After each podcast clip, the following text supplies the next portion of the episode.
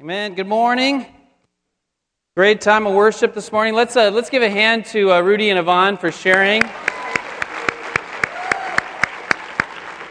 Uh, Yvonne was like, "Please don't ever ask me to do this again." Right before church, I was like, "I'm sorry." She's like, "Don't be sorry. Just say you will never ask me to do this again." Uh, it's great to be with you. I was uh, last week. I didn't get to be here. I was with all the uh, students uh, in the Los Angeles Church of Christ, the ministries from the Los Angeles Church of Christ. Uh, if you're uh, visiting with us, the South Bay Church is part of a, a, bunch of congregations all over Los Angeles. We're known collectively as the Los Angeles Church of Christ uh, because we started in LA with just one congregation on Sunday, and then we've kind of, over time, over the last 20 years uh, plus, we've spread out into all the different communities. So that's why you don't hear us say the LA Church of Christ as much anymore. We're usually saying the South Bay Church. Because, you know, you, you invite somebody to church and they're like, Where do you go? The LA Church of Christ. Oh, is that in LA? No, we meet in, in Manhattan Beach. So it's kind of like, Oh, I, I don't understand. You know, because when people think church, they think where you meet, right? Uh, when we think church, we think the people. We think each other. We think the group. Uh, so, you know, you got to kind of communicate to people in their own way of, of, uh, of, communicating. But anyway, all the LA Church of Christ campus students came together for a, a, a retreat last weekend. So there was 500 plus students uh, last weekend and a, a lot of guests, a lot of students checking it out for the first time. It was just really awesome to be with all those guys, but I miss being with you. It's great to be back together. Uh, we're doing a series right now called Love Works.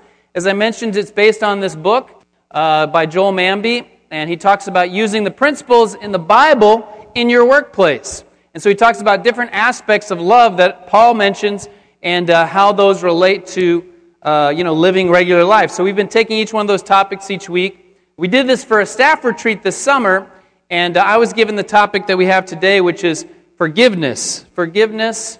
Uh, for, is this working? It is on. I have a different one. Go ahead and go. Uh, forgiving. Release the grip of the grudge. When I um, was given this topic, I didn't have, you know, it was kind of like, okay, I can do that one, but I, my, my reaction or, or my, I, I got to confess kind of the way I felt about it, and, and I'll, I'll, just mention it to you guys in case you can relate a little bit. You know, I've been a minister for about uh, 13 years, and, um, you know, it, working as a minister, you, you do weddings, uh, you do, uh, you don't do bar mitzvahs in this church, but you do, you know, different uh, family events, but you do funerals. And one of the things that, that I've noticed in funerals is is you know you get into the dynam- dynamics of the family. In weddings as well you kind of get into the dynamics of the family. And it's amazing how many families in america have been separated by a lack of forgiveness. You know so you, you, you, you meet with families you, you interact with families in a funeral a lot of times who people who haven't spoken to each other in years and years and years. And it's so sad because here's this funeral someone has died and now they're finally talking to each other. Or even even in that it's not going very well. And um, you know, even in my own neighborhood, uh, we've got a couple doors down this family that they're, the, the, the husband of the family, his, he has a twin brother, identical twin brother, and, uh, and his mom live on the opposite side of the street and down a few houses. So, like right here and right over there, and they haven't spoken to each other in years. And the grandson who lives over here doesn't get to see his grandma who lives over there. It's just, you know, and they're on the same street, and it's like, wow. Uh, so when I, when I think about forgiving, I, I've seen how, you know, that effect that it can have in people's families, and I feel like in my family, not because of me, I'm just blessed that my, my parents were great, my upbringing was great. I don't have a lot of these scars that a lot of people have, and I have a great relationship with my, my parents. So when I think about forgiving, I think, is there anybody I don't forgive? No, I, there's nobody I don't forgive. I don't really have any grudges. I mean, my life's been pretty good. You know, I've had people steal from me or cut me off in traffic or do, you know, like kind of minor things that you kind of let go of quickly. So I don't, I felt like, man, I, I don't know about this topic. But then as I looked at Jesus' teachings about it, man, I was convicted.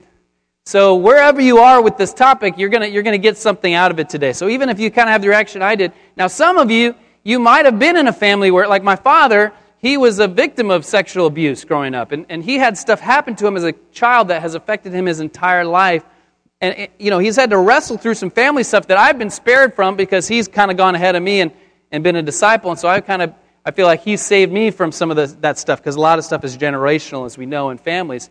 So that's that's a great hope in this church is that we can break those cycles, amen, uh, with our families. But but maybe you ha- were a victim of uh, you know in the, in a group of this size, many of you were victims of child abuse or of sexual abuse or of of these different things. And so there's some topics that are kind of raw or, or, or kind of rough. And, and so I realize I, I, when we talk about forgiving, it doesn't mean that what happened to you was okay.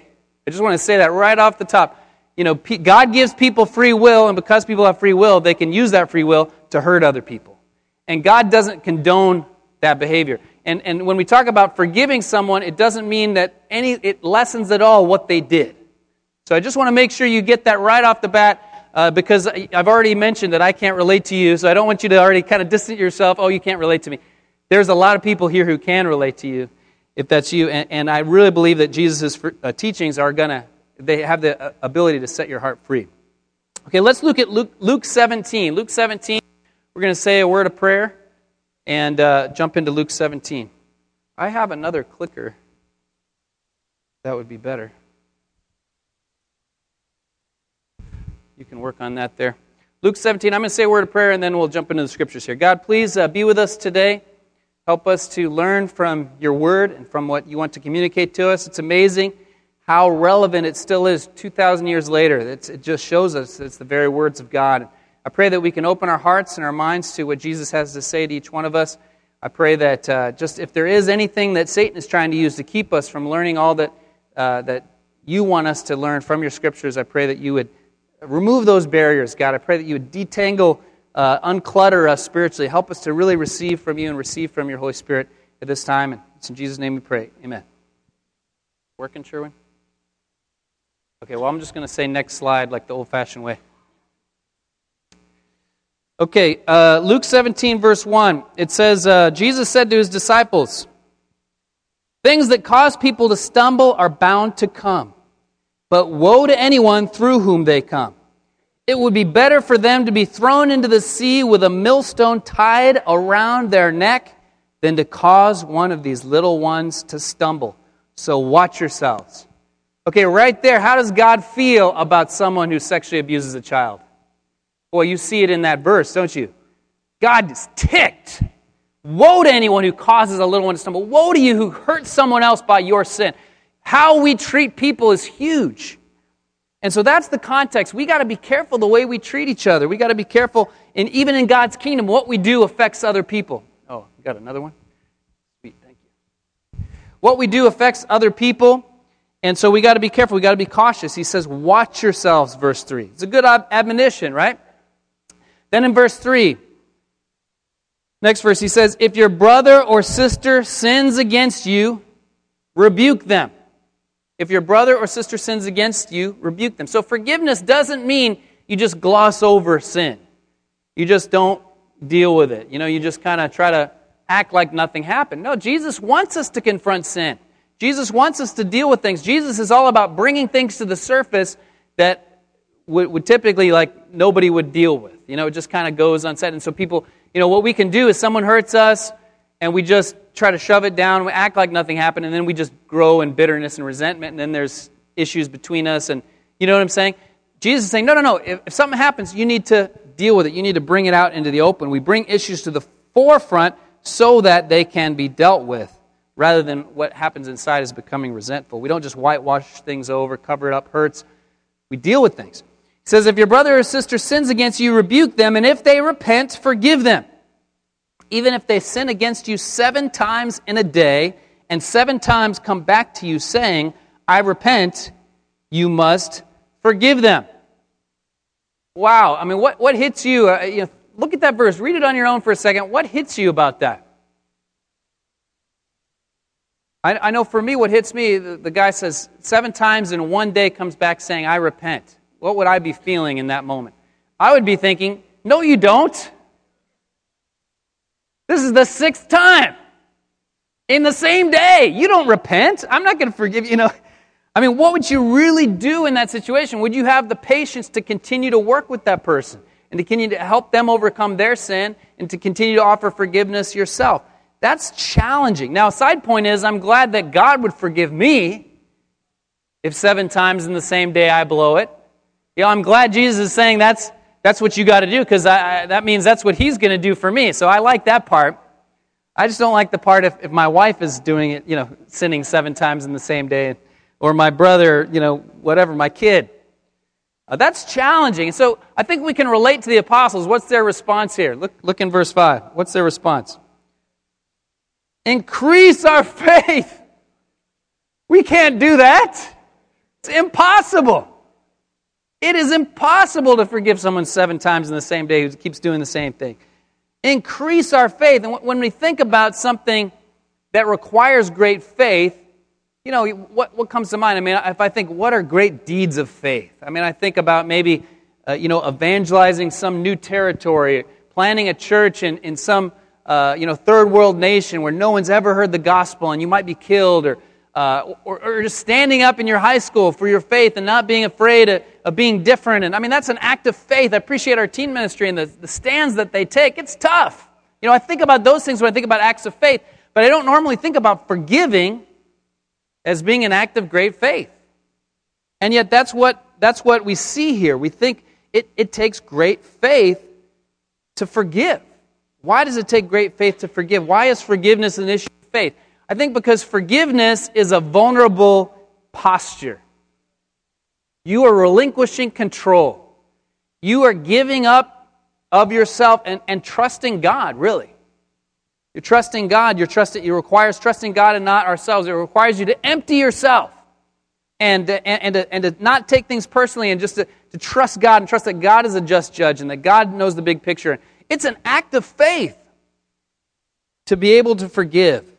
And so I, have got a, a, kind of secondary title here today that's a little, little more specific, and that is the title of the lesson is The Faith to Forgive.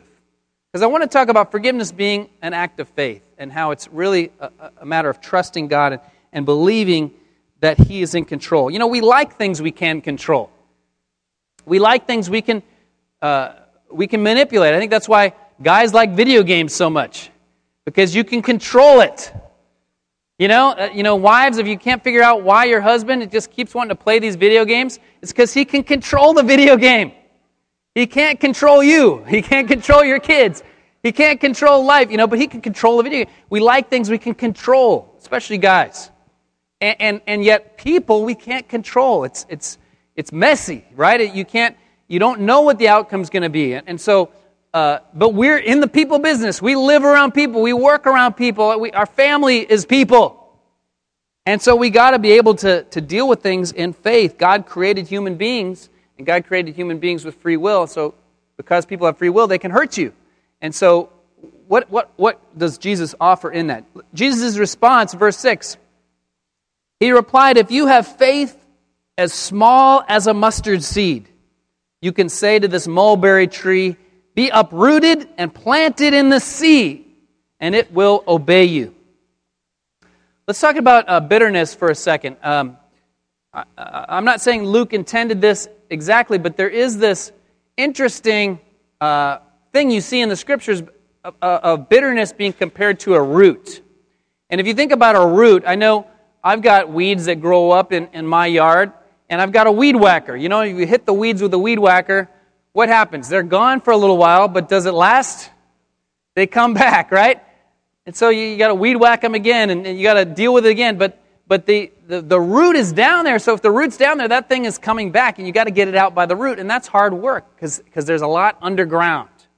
And that's how bitterness is. There might be something you see on the surface, but there's a lot more down deep. And, and, it comes out in certain ways, and maybe you can sometimes deal with what's on top, but it takes work to deal with the root root. It takes deal, work to deal with the bitter root. And there's this verse in Hebrews 12 says, Make every effort. It's on the screen here, Hebrews 12, 14, and 15. You can stay in Luke 17 because we're going to go back. It says, Make every effort to live in peace with everyone and to be holy. See to it that no one falls short of the grace of God and that no bitter root grows up to cause trouble and defile many. Bitterness, it defiles others. It, it, it can bleed over into other people and it, and it can take deep root and it's hard to get, to get rid of.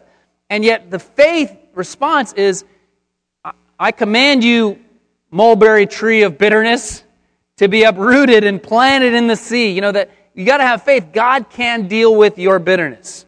God has the power of uprooting that bitter root and, and sending it all the way out to the sea. And you got to believe that today. You got to trust that God can help you, God can deal with it.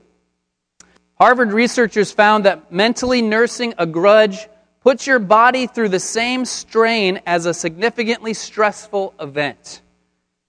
Muscles tense, blood pressure rises, and sweating increases.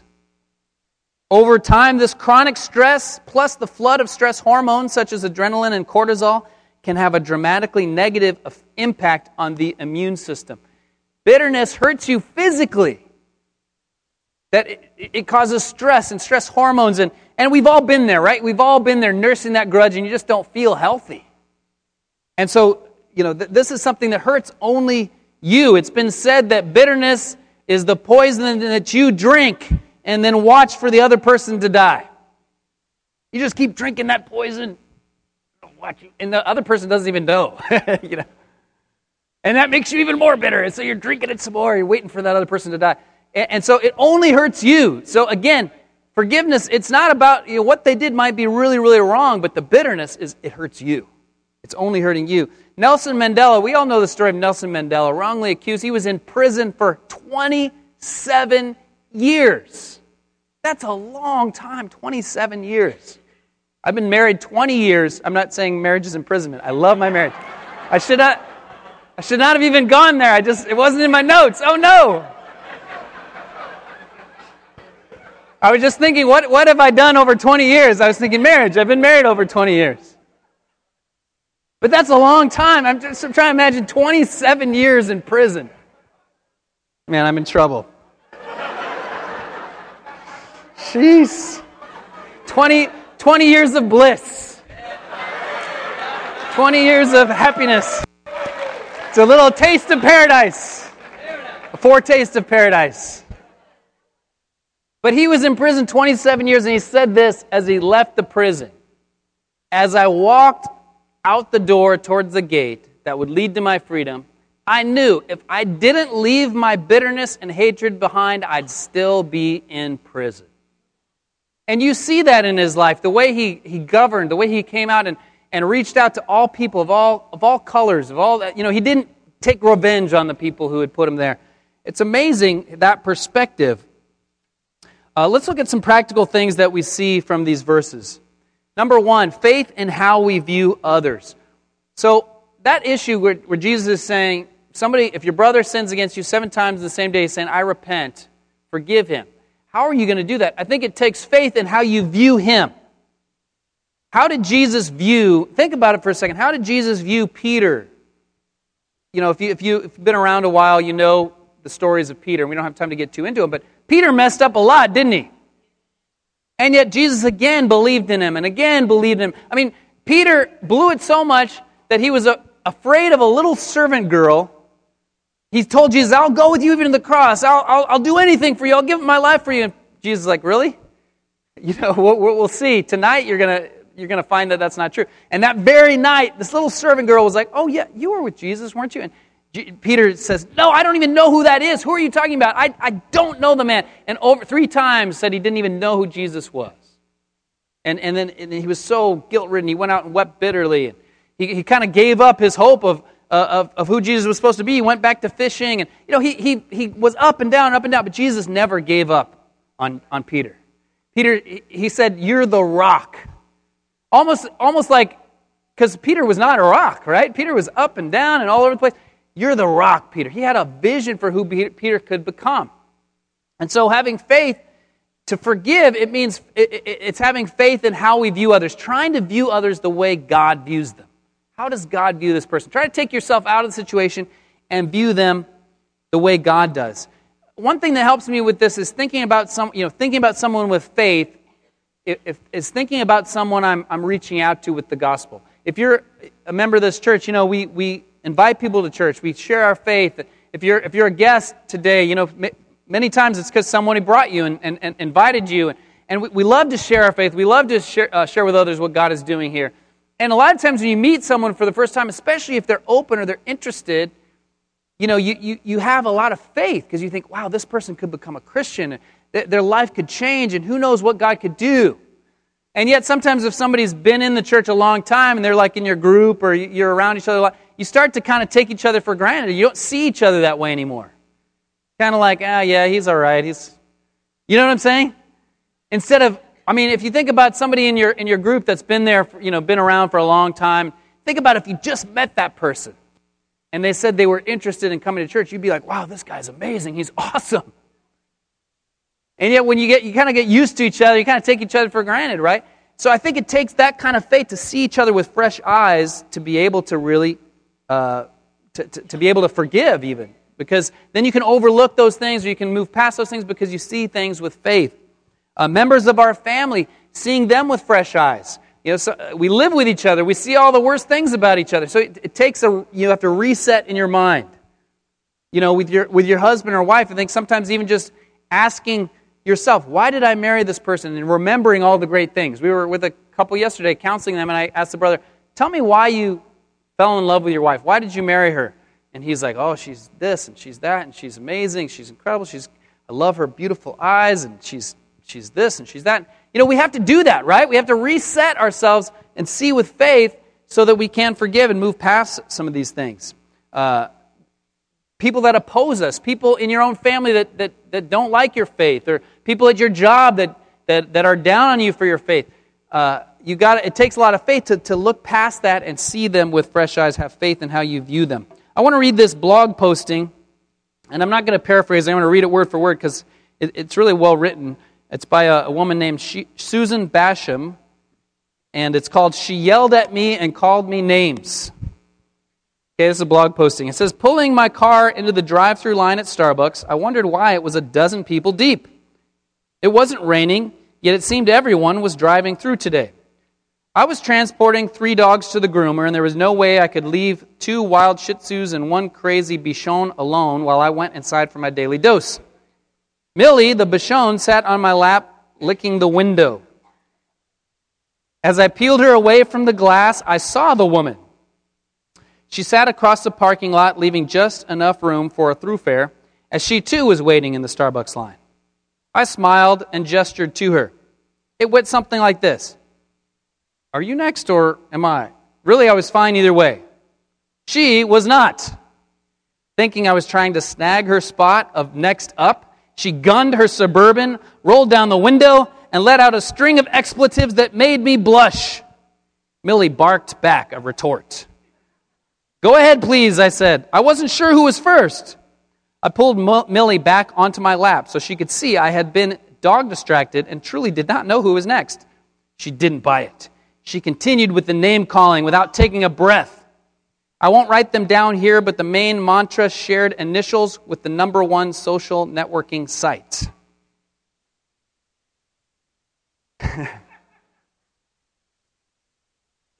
Then something really strange happened. Instead of getting mad or yelling back at her, a sense of empathy invaded me. I looked at her again, and this time I saw someone different, someone who wrenched my heart. Her eyes were red and puffy. Her hair was pulled back in a natty ponytail. She held, in her, her, she held her phone in her palm, glancing down at it every few seconds. And she was driving that big old gas hog of a Suburban, my own car of choice when I had three kids at home in a carpool. Dear God, I was looking at myself 10 years ago. Same car, same ponytail, same frustration. We've all been there. Dog vomits on the sofa. Both kids have strep throat. The garbage disposal chooses today to break when you're trying to disintegrate moldy fridge leftovers. Husband is mad because you forgot to pick up the dry cleaning and he's going on a business trip. Sound familiar? And by the way, was that him she'd been talking to or texting? She gunned forward just to show me that she could. I left her a wide berth, smiled at her splotchy face. She shot me a sideways scowl, mouthed the mantra again. Pulling up to the loudspeaker behind her, I said, I want to pay for whatever that woman in front of me has ordered. And please tell her I hope she has a better day. I meant every word. The woman idled in front of me for a good four minutes, talking to the barista who had leaned out the window. She shook her head and handed him a bill. She drove around the side of the building slowly this time, no gunning. Hmm. No takers, huh? I said to the barista as I pulled forward. Nope. She said she couldn't believe you wanted to pay for her drink after all the names she called you. She said she couldn't allow it and said to tell you she was sorry. She felt really bad. Did you tell her I hoped she'd have a better day? Yep. She said thanks that she already has. Good to hear, I smiled and handed her a dollar to put in the tip jar. As I drove away, I began to cry. Not because I'd been called so many terrible names, but because God had answered my very recent prayer, which was that He would allow me to see people as He sees them, not as I see them. That I might be able to see the hurting inside instead of just the hurtful outside. And maybe a few tears were of gratitude and amazement that He always shows up with an answer when I sincerely ask. Isn't that who God is? Doesn't God really show up when we trust Him and, and view other people the way that God views them? It's hard because we take things so personally, but uh, Martin Luther King said this We must develop and maintain the capacity to forgive. He who is devoid of the power to forgive is devoid of the power to love. Look at this part. There is some good in the worst of us and some evil in the best of us. When we discover this, we are less prone to hate our enemies. We are all the same. You know, we're on a bad day, I could totally be, you know what I mean? Or on a good day, we're all the same. And so I think it's, it's huge to be able to have faith. We got to see people with eyes of faith and see people the way God sees them. Let's continue in Luke 17. Now, this is interesting. So, the very next thing Jesus does is he tells them this story. So, he's told them, you got to forgive someone even seven times in the same day. The disciples are like, increase our faith. And so then he tells them this story. Think about why would he have picked this story? It's kind of odd. Verse 7. Suppose one of you has a servant plowing or looking after the sheep. Will he say to the servant when he comes in from the field, Come along now and sit down to eat? Won't he rather say, Prepare my supper, get yourself ready, and wait on me while I eat and drink? After that, you may eat and drink. Will he thank the servant because he did what he was told to do? So you also, when you have done everything you were told to do, should say, We are unworthy servants. We have only done our duty. I never really thought, I've, I've heard this verse before. I'm sure you've, you know, if you've been around, you've heard this verse before.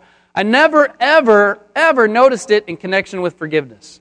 I never noticed that it followed what we just read. And so I thought about that. What does this have to do with forgiveness? What is this really about? And I think second point is faith to not take it personally. I think Jesus is trying to say that the, God's kingdom is not about you. You're an unworthy servant. We've all been bought at a price by Jesus' blood. We, we don't deserve what we have, and yet it's so easy for life to become about us. For me, it's so easy for life to become about me. What did I do good? What did I do bad? Do people like me? Do I do a good job? Am I being effective? Me, me, me, me, right? But we're serving a greater cause. God's kingdom is so much greater than us. And, and the, the bottom line is we are unworthy servants just doing our duty. Now, I don't think Jesus wants us to have this kind of emotionless, you know, duty bound existence. We just, I'm just doing my duty of a Christian. Would you come to church with me? I don't think that, and we'll talk about more about that in a second because that's the next thing he gets to. But, but, but if, if that's our bottom line, I'm just here because of God's grace. I don't deserve anything. I'm an unworthy servant. Then, then, it's, then it's gratitude all around, right? Because if people treat us great, oh, that's bonus. If people don't treat us great, well, I'm just an unworthy servant. It's a great perspective to have to not take things so personally all the time and to be able to see that, you know what? You know, God, God is in control and God is bigger than me and God is going to take care of business. And that really requires a trust in Him. That He is a trust judge and that He sees and that He knows and He will repay. And Romans 12 is a verse that we spend a lot of time in in our family. And my parents spent a lot of time in Romans 12 when I was a kid. And now I see why. You know, there's a lot of good stuff in Romans 12. If you're a parent and you don't use Romans 12, use Romans 12. There's a lot of good stuff in there. But even Marshall, when he was barely old enough to talk. You know, we had the memory verse, do not repay evil for evil. And this one time, you know, he comes running up from downstairs and he's like, Daddy, Jameson's repaying evil for evil. And we're like, wait a minute. Doesn't that mean you did evil to him first? And he thought for a second, he goes, Well, what's that verse for then, anyway? So, you know, those of us who are married, we can relate to that. But the power, the, the power of Christianity is that you can, you know, there's a space between what someone does and how you respond to what they did. And what Satan does is, is you, you, you blame them for what you just did. And, and our kids do that. You know, you're trying to deal with them, but, but he did it first. No, I'm not talking about, I'm talking about you. Well, but he, oh, but she, but, but, he, but, but no, no, no. Let's, what did you do? Did you do this? Yeah. Okay, okay, let's talk about that part. you know, we, we, we and, and it do, doesn't change when we grow up. You know, the husband is frustrated because the wife is not respectful. She doesn't respect me. She doesn't, she, you know, and the wife is upset because the husband is not loving and he doesn't care about me. He doesn't care about my needs. He only cares about himself, right? And, and you try to talk to the wife, you, okay, but God calls you to be respectful. Yeah, but he doesn't, he's not worthy of my respect. And he's, you know, but him, but him. And you talk to the wife, or you talk to the husband, but her, but her, right? You guys been there, right? So the power of Christianity is being able to say, you know what, before God, I'm going to change my behavior. And let them deal with them, but I'm going to deal with me. And that requires faith. It requires faith and trust in God. And, and one of the great uh, marriage passages in the Bible is in, in 1 Peter 2. We don't have time to, to really dig into it, but in, uh, oh, you know what? I'm going to look, I'm going to, hold on, hold that thought. I'm going to get there in a second. Uh, I want to talk about revenge for a second because revenge is something that's big in our society. There's a lot of revenge movies. Uh, there's a lot of revenge themes, you know, in, in, in movies and stuff. We, there's part of us that we really like revenge you know, to, to get back at that person. But it, but it never really fully satisfies you. There, there was a story of, uh, of this soldier in Afghanistan, and uh, his, he got a Dear John letter. You know what a Dear John letter is? Is, is, is this happens often when, when guys go off to service, their relationship that they had, they're gone for a while, and so the, the woman sends them a letter saying, uh, it's, it's called Dear John because it happens so much to so many different uh, military guys that I, I, found someone else. I'm moving on. So she sent him a letter, and, and the Dear John letter uh, closed with this Please return my favorite picture of myself because I would like to use that photograph for my engagement picture in the county newspaper. Oh, that's rough. That's rough. And so what he did is he got all his friends to give him pictures of their girlfriends. And he sent back a whole box full of all these pictures. And, and, and it sent, sent the whole box to her, and it says, Please find your enclosed picture and return the rest. For the life of me, I can't remember which one you were.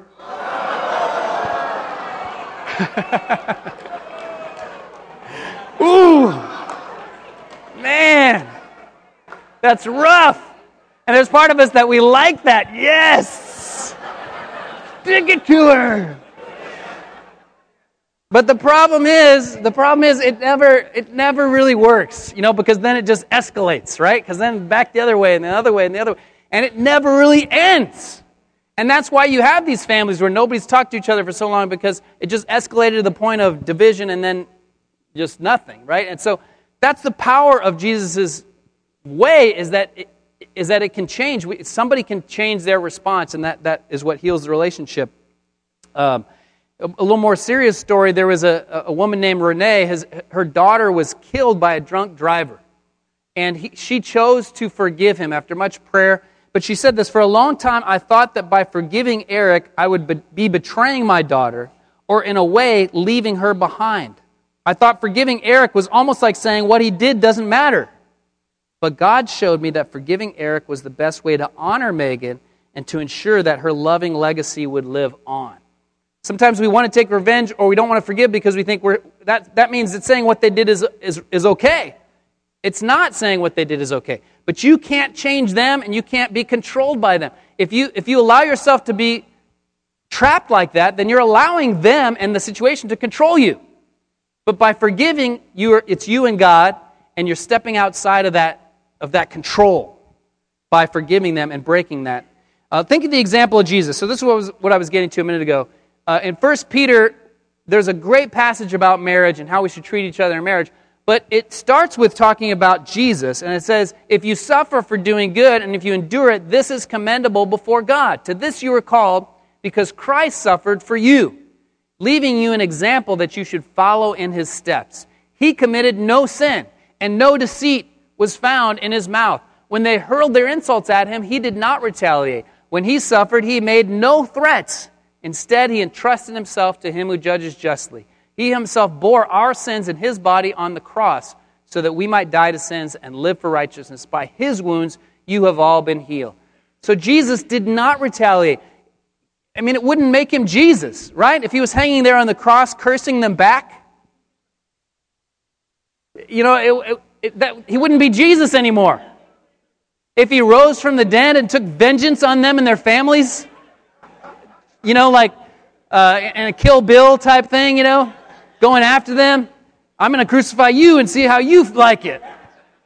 It wouldn't be Jesus anymore. And, and so, what makes him Jesus is that he, he, he says, Father, forgive them. They don't know what they're doing. Amazing, his grace and his love. And, and the Bible says, He suffered for you, leaving you an example that you should follow in His steps. Verse 21. That's how we're supposed to be in our marriage. If it's not fair, well, amen, you get to be like Jesus.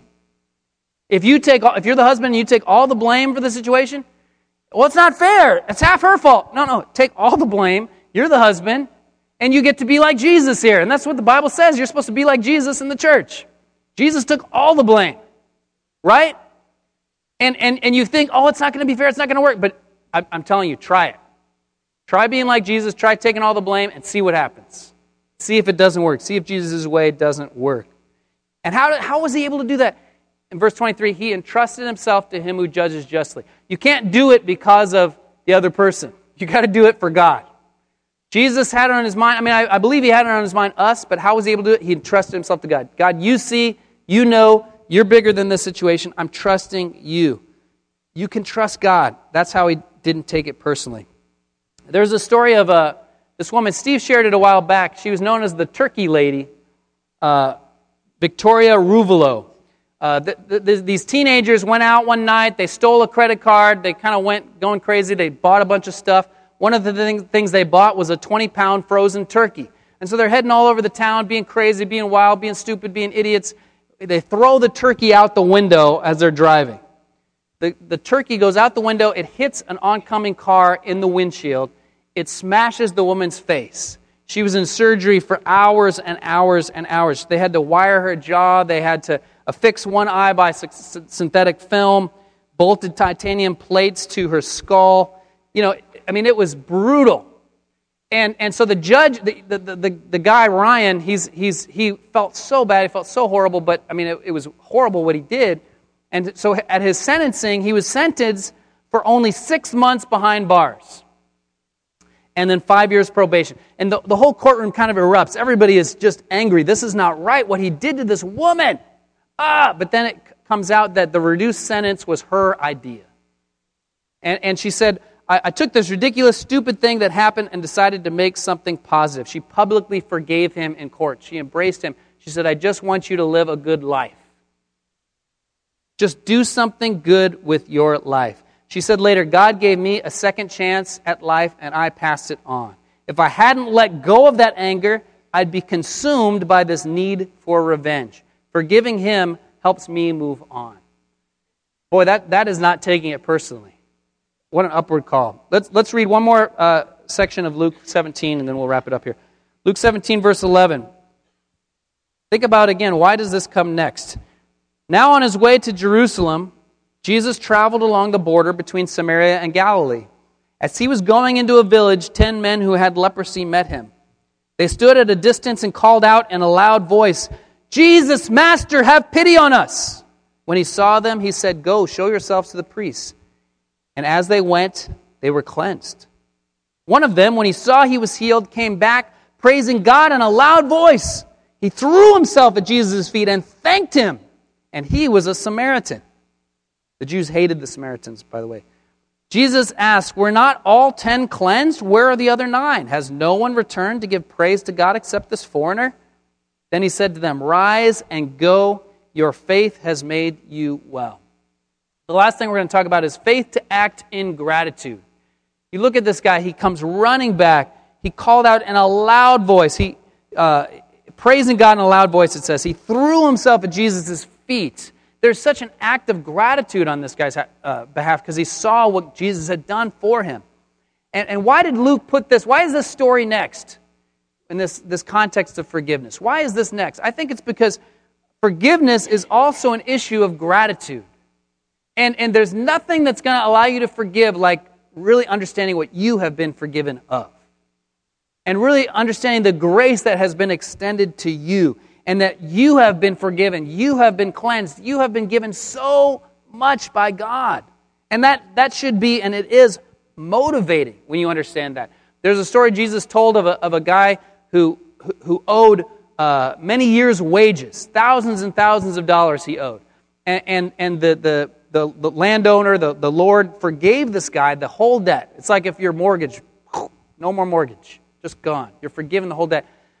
Woo, this is awesome. You know, so he goes out and then he finds his buddy who owes him a few dollars. Uh, you know, maybe his buddy owes him 20 bucks or 50 bucks or something, starts strangling him. Give me my money. There's a G- story Jesus told that's ridiculous. But it's, to, it's to, to show us this is how God views us when we don't forgive each other. Because I've been forgiven all of my sin for my whole life. Jesus died on the cross for my sin. Who am I to not forgive someone else with, with all that God has done for me? Uh, 1 Corinthians 6.20 says, You are not your own. You were bought at a price. We should be gra- grateful, and that should motivate us. Uh, in the Love Works book, uh, Joel Manby shares about this guy that he gave a second chance to on the job. And this, this guy was messing up, he was blowing it, but, but, but Joel saw something in him and he gave him a second chance. And the guy had no father figure in his life. And, uh, and so he was so grateful that he asked Joel if he would kind of be a stand in as a father figure in his life. He invited him to his graduation. There's a photo in the book of this African American family, and there's Joel Manby, you know, the white guy there in the picture at the graduation. Uh, and he talked about how the, the, the effect was like ripples in a pond. Like the effect in this guy's life was like ripples in a pond. That, that real gratitude, it affects others, and that affects others, and that affects others because it's so powerful when we act in gratitude. I want to show uh, one more movie clip here, or one more film clip. This is from 60 Minutes. Really moving video I saw a few years ago. Uh, this was a guy named Ronald Cotton spent 11 years in jail. He was falsely accused of raping a, a, a woman. And, and this woman, uh, she had uh, tried to, she, she saw the guy who raped her. She tried to memorize his face. She gave a police sketch after. Uh, and then uh, she, she, this guy was, he was already in the system because he had broken into his girlfriend's house one time and was, the, parents caught him. And so he was on record. He, he wasn't like a criminal, but he had done that, which teens, that's criminal. Don't do that. but, uh, uh, so, so anyway, they gave his, uh, several photos, and she saw him. She, he was the one that looked the most like the sketch. But the way memory works is every time you remember something, you, you reinforce. You, you don't go back to like the original. You, when you pull it, it's malleable. Memory is malleable. So every time you, your brain is thinking about the memory, you're reshaping that memory. So what happened is that the guy who actually raped her looks similar to this guy, but her memory got so reshaped that even though it, it was tried again and the actual rapist was there, she still said it was the first guy because her memory had now been shaped. And so she saw it was him. And so she was emphatic 11 years. it's him. I know it. I, I was raped. I remember. And yet finally, DNA evidence exonerated the guy. He was totally innocent. And uh, so, so this was stunning to her. And, and I'm going to show, we're catch it up here with the video. That's where we kind of pick it up with the video and the story. As we watch that, hopefully you think, you know, you can relate that to what we've been forgiven, that we've been forgiven by God. You know, you think about in Acts 2 where they're, the, the, the people realize that their sins killed Jesus. And it says they were cut to the heart, and they say to, to Peter and the other apostles, What should we do? We are guilty. And that, that's all of us. Before God, we all are guilty of our own sin. And yet, just like Ronald Cotton forgave her, Jesus forgives us. And he says, I, I want you to have a life. I want you to move on. I, I forgive you. And that she says it's so motivating. Her heart healed at that moment, and her life changed at that moment. And I want to show a clip of kind of what happens next in, in their relationship and what, what, uh, what God does here. Notice how free she is now. Notice how joyful they both are and motivating to do something, to help others, to, you know, to, to act in gratitude. And so that's what understanding what we've been forgiven by Jesus should do. It should motivate us to act in gratitude. That's the power that enables our lives to change and be transformed is when we really appreciate what, what we've been forgiven of. And what Jesus tells the grateful leper in verse 19, your faith has made you well, that is really applies in this area of forgiveness and relationships. That our faith is what will enable us to have the capacity to forgive, the, the ability to act in gratitude, the ability to not take it personally, and the faith in how we view others. Let's, let's like, along with the apostles, say, Lord, increase our faith, and may we have the faith to forgive. Amen.